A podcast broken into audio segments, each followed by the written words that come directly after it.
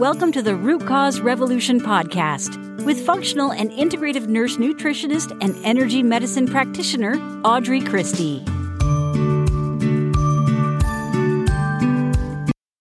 Hey, friends, and welcome to Energy Medicine Monday. So, on Energy Medicine Mondays, my goal is to bring you a simple and short energy medicine tip that you can use to balance your energy, revitalize yourself, revitalize the people around you. Something super, super easy. And so, today, we're going to talk about cord cutting. Now, it sounds scary, right? like it sounds like there's blood involved, and there definitely is no blood involved, and is certainly not scary. Cord cutting is simply a ritual, a visualization, a small ceremony, a meditation, even that you can use to dissolve any cords between you and someone else or between you and a situation. So, for example, even the people that you love and that you're around every day, your family, your partner, your spouse, even those people, as you have interactions with them, even your pets. As you have interactions with them, you develop these energetic cords. Some cords are really, really positive, and some cords are not so positive. Maybe you had a little spat, maybe you snapped at someone, maybe someone snapped at you, and those leave energetic cords between the two of you that are not very um, healthy, right? And at sometimes they can even become drains on you, drains on them, drains on the energy of your relationship. So I want to talk to you today about how to dissolve those cords and dissolve them immediately so that they go away for good. Now, this is similar to hydration. It's not a set it and forget it meaning that if you do a cord cutting and then the very next week you snap at your partner and or maybe you have a little disagreement or a fight or you know eh, really anything you know something not even to the point where it's a fight but it just rubs you the wrong way a little bit then guess what that's a new cord that has to be taken care of so you can uh, actually think of cord cutting as like an energetic hygiene if you will uh, the steps are very very simple um, a lot of people worry that they're severing ties with the person um, that they're cutting cords with, but you have to remember that you're letting go of the negative aspects, but keeping all of the good stuff. Okay. So here's how you do it. And just like anything, you could Google cord cutting and you could find all sorts of different ways to do this. I like to keep it simple. Okay. I love to keep it simple. So all I do is sit in meditation about once a month. Um, and I will cord cut with everyone that I'm in contact with. Uh, and I sit down and I take a big deep breath, focus on my breathing for a few breaths until I feel like I have, I like to say dropped in, until I've dropped into my meditation. And you know the difference, right? There's a difference between sitting with your eyes closed and then when you hit that spot where it all comes together and you're, you're meditating, right? So once I drop in, if you will, then I will visualize in my mind's eye the person that I want to cut cords with. Okay.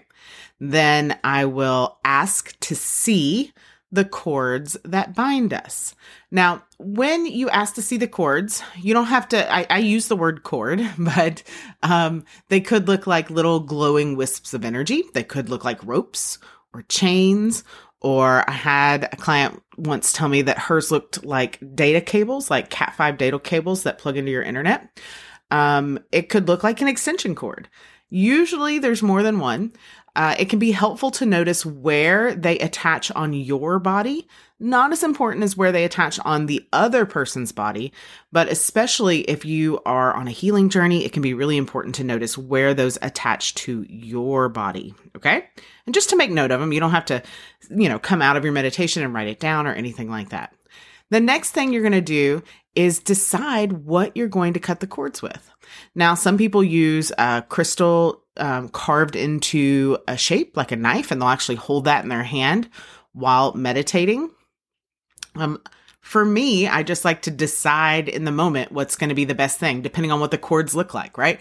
So I'm not using um, a chainsaw to cut through rope necessarily, uh, but it might be like big um, garden shears, uh, an axe, a sword. Uh, it could be a chainsaw if you really want to go that route.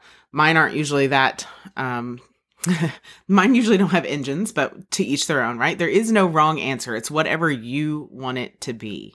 Uh, and then, so you're going to take a big deep breath and you're going to count to three inside one, two, three.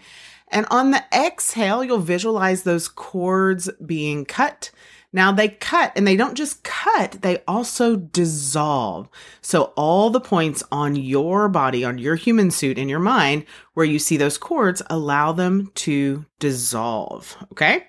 Now the next part is you're going to uh, watch the person whom you're cutting cords with float away. Okay. Now they're not tethered to you, right? So you're going to watch their likeness float away until you can't see. Mine usually float up. Some people tell me that they float like directly away in a horizontal fashion.